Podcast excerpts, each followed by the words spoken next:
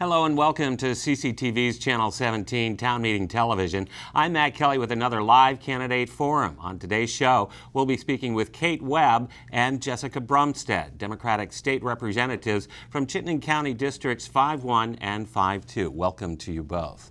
Our uh, forum uh, begins with opening statements from each candidate, and then as each candidate is uncontested in their respective races, we're just going to have a conversation over some serious topics that are facing the state of Vermont, from water quality of our lakes, rivers, and streams, our opiate epidemic, and many other uh, uh, issues facing the legislature. So we'll begin with you, Kate, with your opening statement. It's an opportunity for you to say why you're running for reelection and uh, talk about some of the accomplishments you've uh, uh achieved in your uh, previous run. Um, I, I, I have been in the legislature for 10 years. And during that time, I worked on one of my passions, which was environmental issues, particularly related to water quality. Uh, during my first uh, six to eight years, I was actively involved in the water quality bill that finally came forward in 2014. Uh, the following year, I decided to switch to my other passion, which is children. Uh, and I decided to, to uh, bring forth my professional background, which is actually in education. I currently serve on the House Education Committee, where I am ranking member. Um, it's my desire to leave behind an environment that is healthy and one in which all children can thrive. I'm very concerned about the conversation at the national level related to public education. I'm a strong believer that public ed education is at the underpinnings of our democracy, and I'm interested in continuing that work. Very good. Kate Webb, thank you so much. Jessica Brumsted, your opening statement as to why you're running for reelection and to speak about some of your accomplishments. Um, so I represent Shelburne and St. George, and I've only been in Montpelier for two years, so I'm just running for my second session, and I'm kind of pleased to not be running against anyone, although not having anyone run also means that um, it erodes a little bit at our democracy. It's nice to have lots of people involved, and um, that's one of the issues that I worked hard on last session was uh, the um, is introducing legislation that would um, improve civics in our country. So that we i think there's a lot going on right now that would point to the need for more civics um, in our schools and even in our um, family kitchen tables. Um, I know that our family spends a lot of time talking about that. Mm. Um, I also worked um, in the past for Senator Jeffords. I worked for him for 12 years and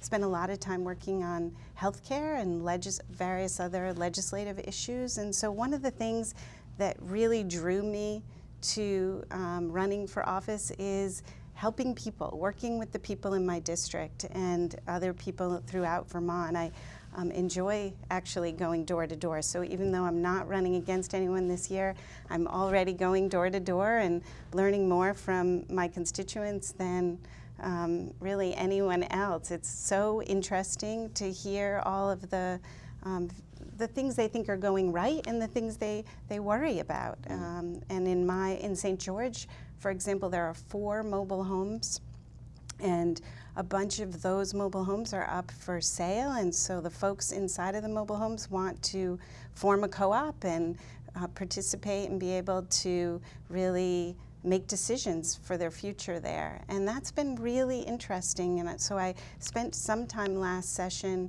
um, working with the housing committees on how do we strengthen our laws around housing because this is an affordable housing option mm. um, that we don't talk a lot about, but is happening throughout our country. So, um, all of those things. I also really am supportive of childcare and working hard to find affordable, accessible, quality childcare for zero to three year olds, especially. We've begun to do a lot of work in three to five, but where um, the zero to three is incredibly important, and we know that 70% of all Vermont children um, have parents that both work. Yeah. So. Okay. Uh, you've raised a lot of issues uh, in your opening statement. Um, and I want to actually begin with something here that's actually sort of fundamental, and you uh, initially touched on it. Both of you are unchallenged in your respective races. Does that speak to a candidate apathy that's pervasive in the in the community, or is it more that your constituents are very satisfied with the work that you are doing? Um, and Kate, we'll begin with you. Um, I am running my sixth term. Five of those I've been unopposed. Mm, yeah. So I, the fir- my first one, I, I was opposed. I, I beat an incumbent at that time. Mm. So I figure either people like what I'm doing, Mm. They don't feel they can beat me, or nobody wants my job. Mm. and it could be a combination of all of those. Sure. I, I stay in, in close touch with my community. Mm. Um, I wrote art- read articles for the paper. Um, I take I answer my emails. The beauty of a small legislative, um, you know, constituency is that I'm accessible, Yeah. and people call me and meet with me.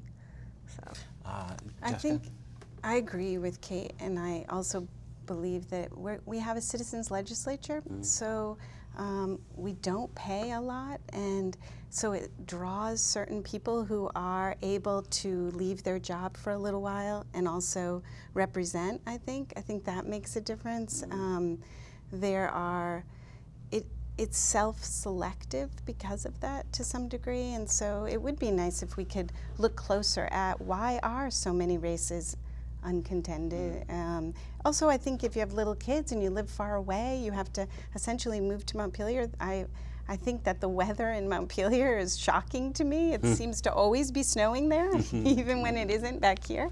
And for us, it's easy to go back and forth, but if you live in Windham County or um, all in the Northeast Kingdom, you really have to stay there four days a week. And so that's a, um, a commitment for people. So I think it would be interesting to look a little more closely at our citizens legislature. Are we really, do we really have a citizens legislature? And, and what are the things we could do to help Very about good. that? Uh, just a reminder uh, to our uh, viewers out there, we are streaming live uh, online at ch17.tv, and you're welcome to dial in and ask a question of either candidate. Our phone number is 862 3966. Jessica, we're going to stick on this topic here, um, and you had uh, talked a little bit about um, some challenges. Uh, in the legislature here, and one of the things that we had heard earlier was um, uh, from from some state uh, senators, uh, particularly the Senate President pro tem Tim Ashe, has indicated that he thought maybe there should be a four-year term for the governor um, as a way to sort of change the dynamics of uh, campaigning.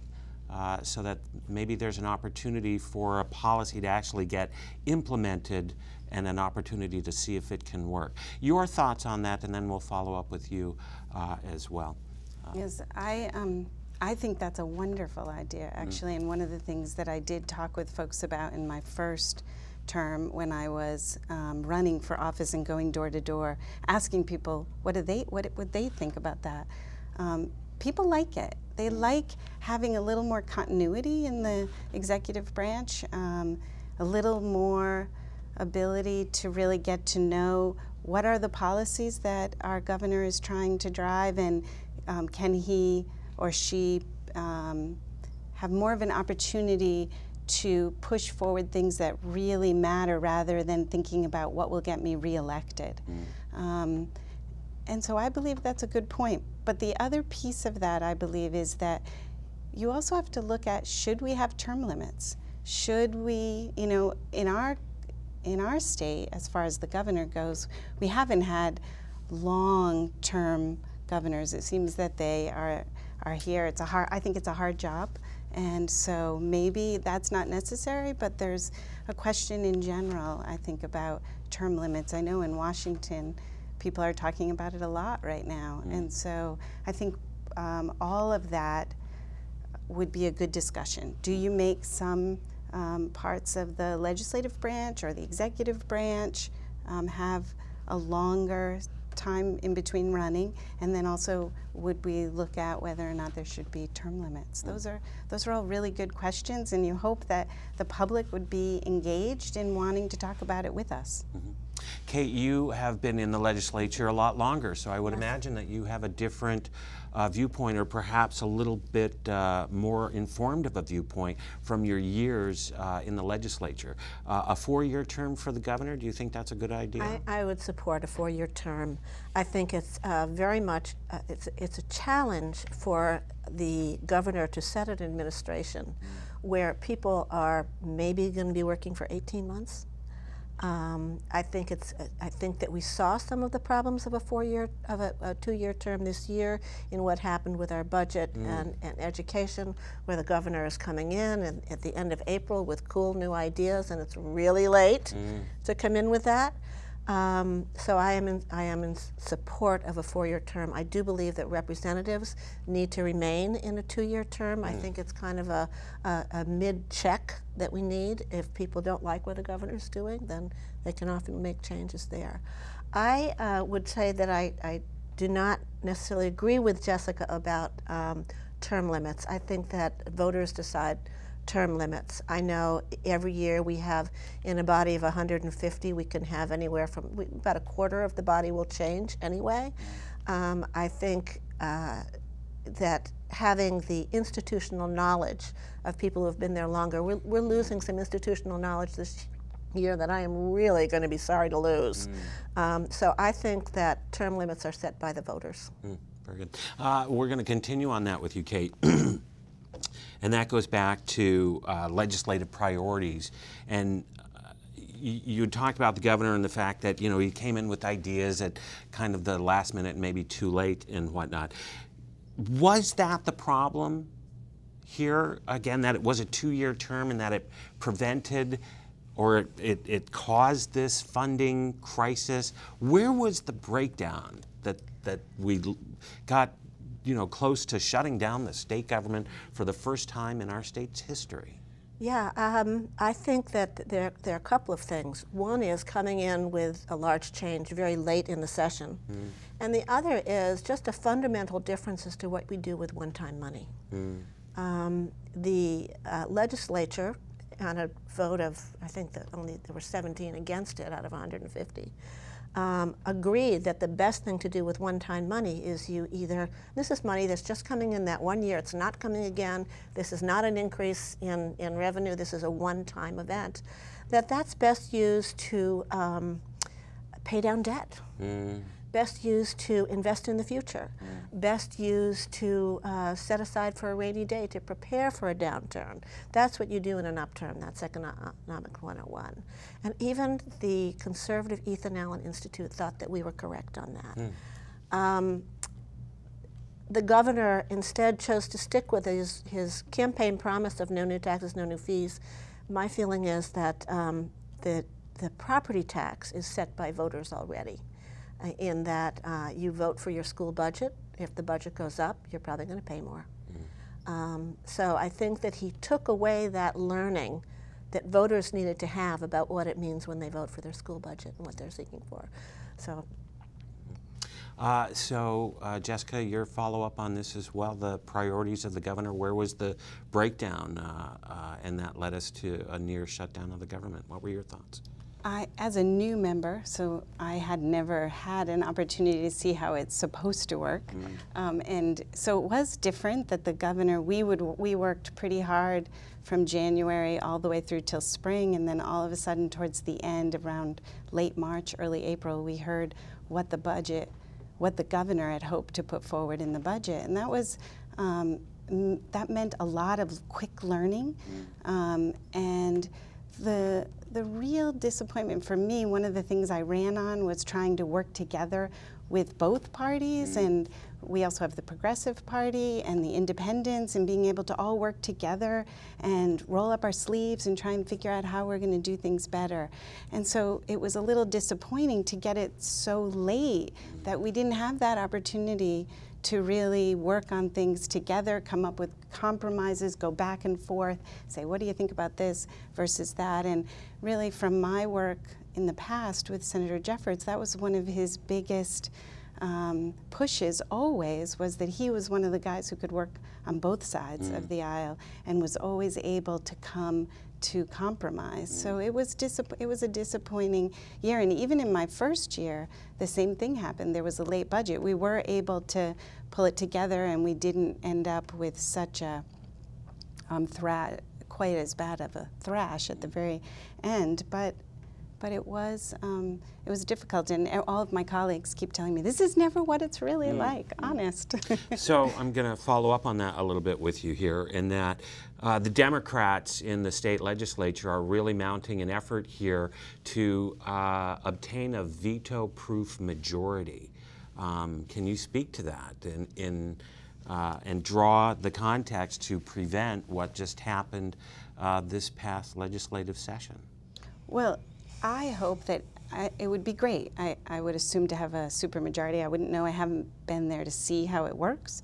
How, eh, but I understand the concept, and I, the worry I have is that you don't want to use that if you don't have to. You want to be able to work together so that you come up with something that both parties like, because it's really not about parties in the end. It's about issues and it's about all of the people that we represent. And I think most people that you talk to see themselves as an independent Vermonter. And so we, we need to be careful that we don't use that card too easily, that we have to be sure that we are getting to a place that works for both, for everyone in Vermont.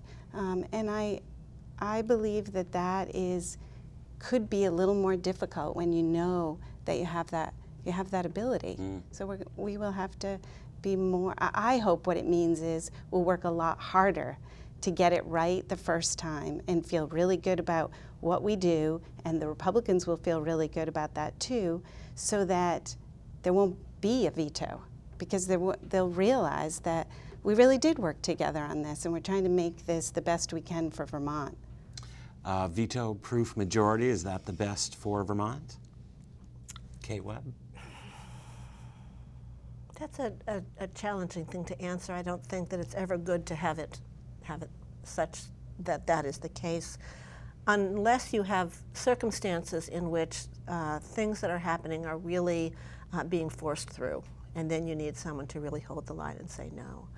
Uh, bear in mind that the budget we passed was supported by all the leaders, Republican leadership in the committees that were working, you know, very hard on those issues ways and means, appropriations, education. The Republicans were supporting everything that we did. Um, and I think there's even a question of how much access they have to the governor. Um, there's a question as to um, they're required to meet instead with his staff and never with him. You might have to verify that from what I've said there from them. But uh, it was my observation that they didn't have the access to the governor, but access to the staff. And um, so I am so concerned. I was just reading, you know, that he's looking at the cradle to grave education. That's great. But how does that fit into use of the Ed Fund, our pre-K through 12 education? And I stand very concerned about people trying to pick in at that. We spent um, the last year doing really good work of cleaning up the Ed Fund so that it really was covering pre-K education. It wasn't covering your property tax is not covering adult education. It's not covering the Community High School of Vermont. It's covering pre-K education, uh, pre-K through 12 education. I stand very concerned about that. Um, if we can have a good conversation and don't need to get to that level, to the nuclear option, uh, that would be everybody's preference. Um, so we've talked uh, a lot about uh, state governance here, um, uh, vetoes, uh, constitutional amendments, if you will. Let's get now into some of the nuts and bolts here with the remaining time that we have about some of the specific issues that are uh, impacting Vermonters. And I uh, want to begin with you, Kate, because for me personally, uh, I echo what you had said that it seems to me that the environment, climate change, and our lakes, waters, and streams are the most important thing to the state of Vermont that relies primarily on tourism. Uh, can you speak to what is going on in the legislature to address water quality, not just in the lake, Champlain, but in the whole uh, water basin of this great state, and what you feel needs to be done that isn't being done?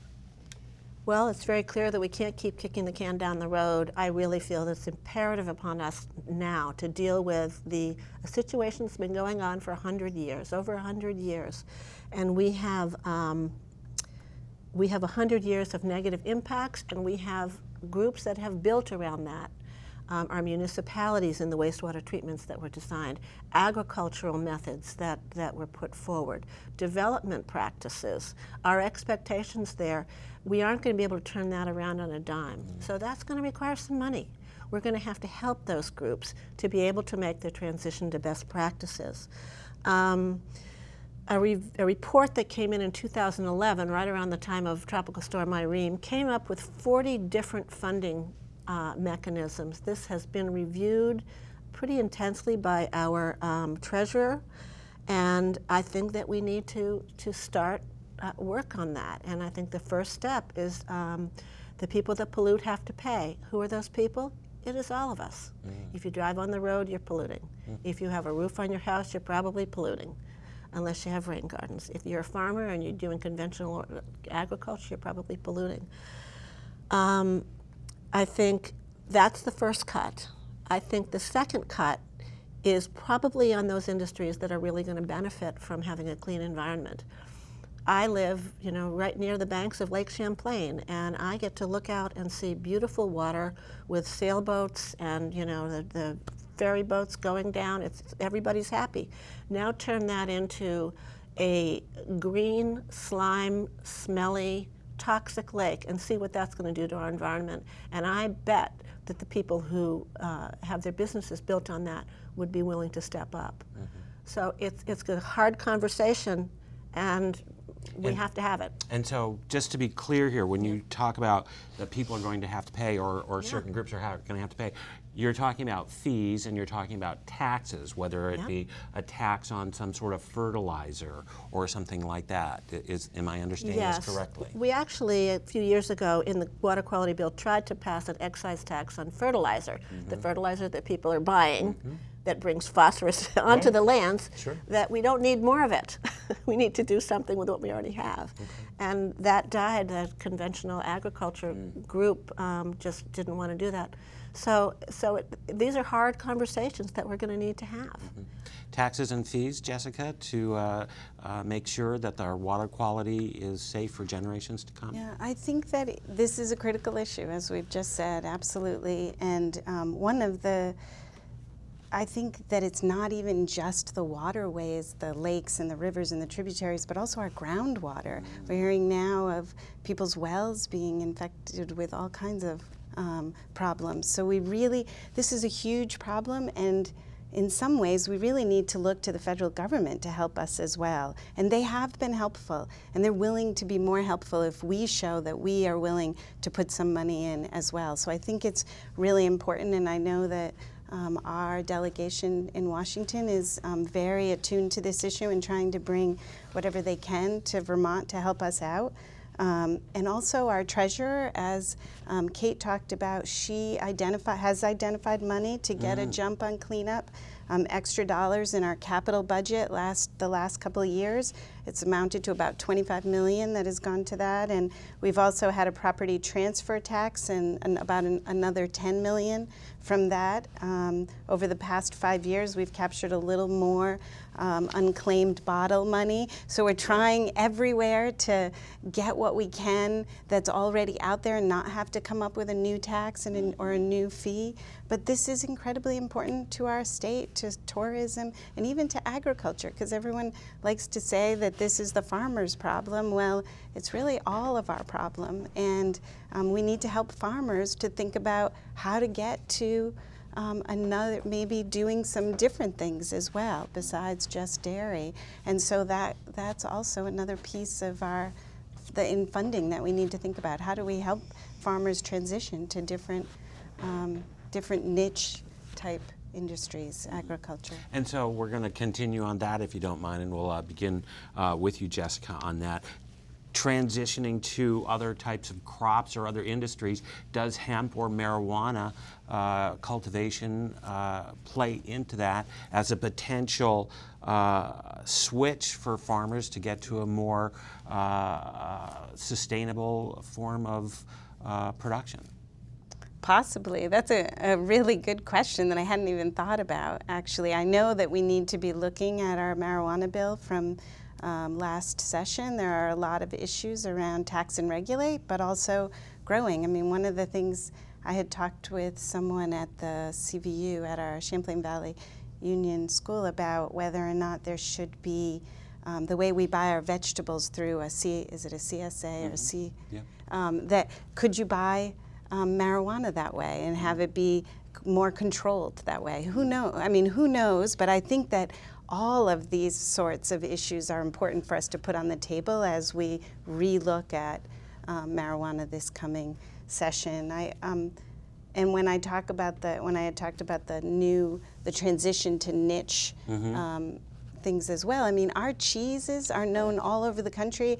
I was in Europe this Our summer. beers are as well. Yeah, and our beer. But I'm just thinking about farmers and the. and hops, they could certainly That's true. hops, yeah, so. we they tried in Charlotte, and I guess they're moving now to. Um, So, Kate, let me uh, follow up with you on this. Uh, transition, does marijuana and hemp cultivation here in the state of Vermont represent a potential transition opportunity for farmers to uh, go to a more sustainable crop here? I think that hemp actually is very good for water, for, for starters. Um, and it, I would expect that we're going to see more on marijuana this coming session. But what I would say is the Working Lands Bill that we that, that we passed many years ago that actually provides small grants to farmers to to use to either uh, study something, buy equipment, do value added processes that they hadn't done before. But I would add another thing that we need to look at our farms to do, and that's carbon sequestration. My husband was in Austria, and they are way ahead of us on this. And they actually have ways to pay farmers to sequester carbon. Um, in the process, guess what else that does? It creates a nice spongy soil that's really good for absorbing water. So if we can find a way, um, and I think that there's some people that are thinking about this, to actually pay farmers for what they're doing, um, would be another way to use our agricultural soils for really good purpose. Some wonderful uh, ideas and conversations shared here uh, today. We'll ask our candidates to wrap up now with their final statements about what they expect and hope to see in the uh, legislature in the uh, following two years. Um, and Jessica, we'll begin with you.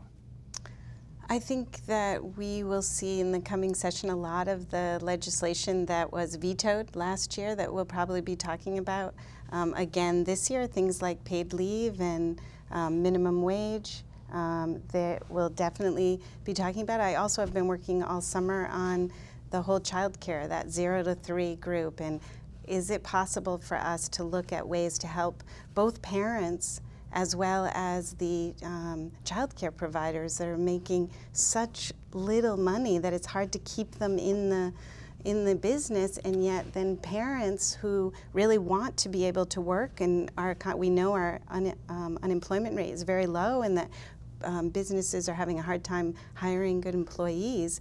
But then um, you know a woman has um, her first child and cannot find childcare and then cannot afford it. So you end up losing one of them to staying home with the baby. So we really need to seriously look at that this coming session. Um, and paid leave to me is a very big deal. It's a true safety net. And um, I just believe that we've got to we got to go back and look at that again. It's um, super important for Vermonters to know that when either when they get sick or more importantly, a friend of mine's daughter who was only two years old found out she had leukemia and she wanted to be able to be at the hospital every day with her baby, of course, and yet she was worried about keeping her home because of the mortgage. So paid leave would really help her out. So those are some important things I hope we take up in the coming session. And uh, Kate, uh, what uh, are your hopes and expectations for the next two years in the legislature? I think we'll be seeing something about carbon sequestration and regenerative agriculture. I, I know that we will be seeing something about ethnic studies in our schools. Um, we have uh, three pre-K studies coming in. I expect that to be coming forward not this year, but the next, the following year. Uh, I expect the budget to be another thing where we're going to be. Um, I'm, I'm hoping we aren't going to have the same fight. And uh, among, and again, the, the, the things that were vetoed in the past, I would expect to see minimum wage and, and paid leave to come forward again. Very good. It's off the top of my head. I know there's more. Well, my thanks to you both for uh, joining us here today for a wonderful conversation. And I thank you so much for your service as well. It takes a lot of courage to actually uh, run for office, to put your uh, values up to the voter, and then to actually go to the uh, state legislature and uh, try to draw consensus. A reminder that you can uh, go to our website, ch17.tv, to check out a list of all the upcoming candidate forums for the 2018 general election. And a reminder that early voting has already begun throughout our great state of Vermont. You can easily just call your uh, local town clerk, request a ballot, complete the ballot, and mail the ballot. It's that simple. For all of us at Channel 17, I'm Matt Kelly for Town Meeting Television. Thank you for watching.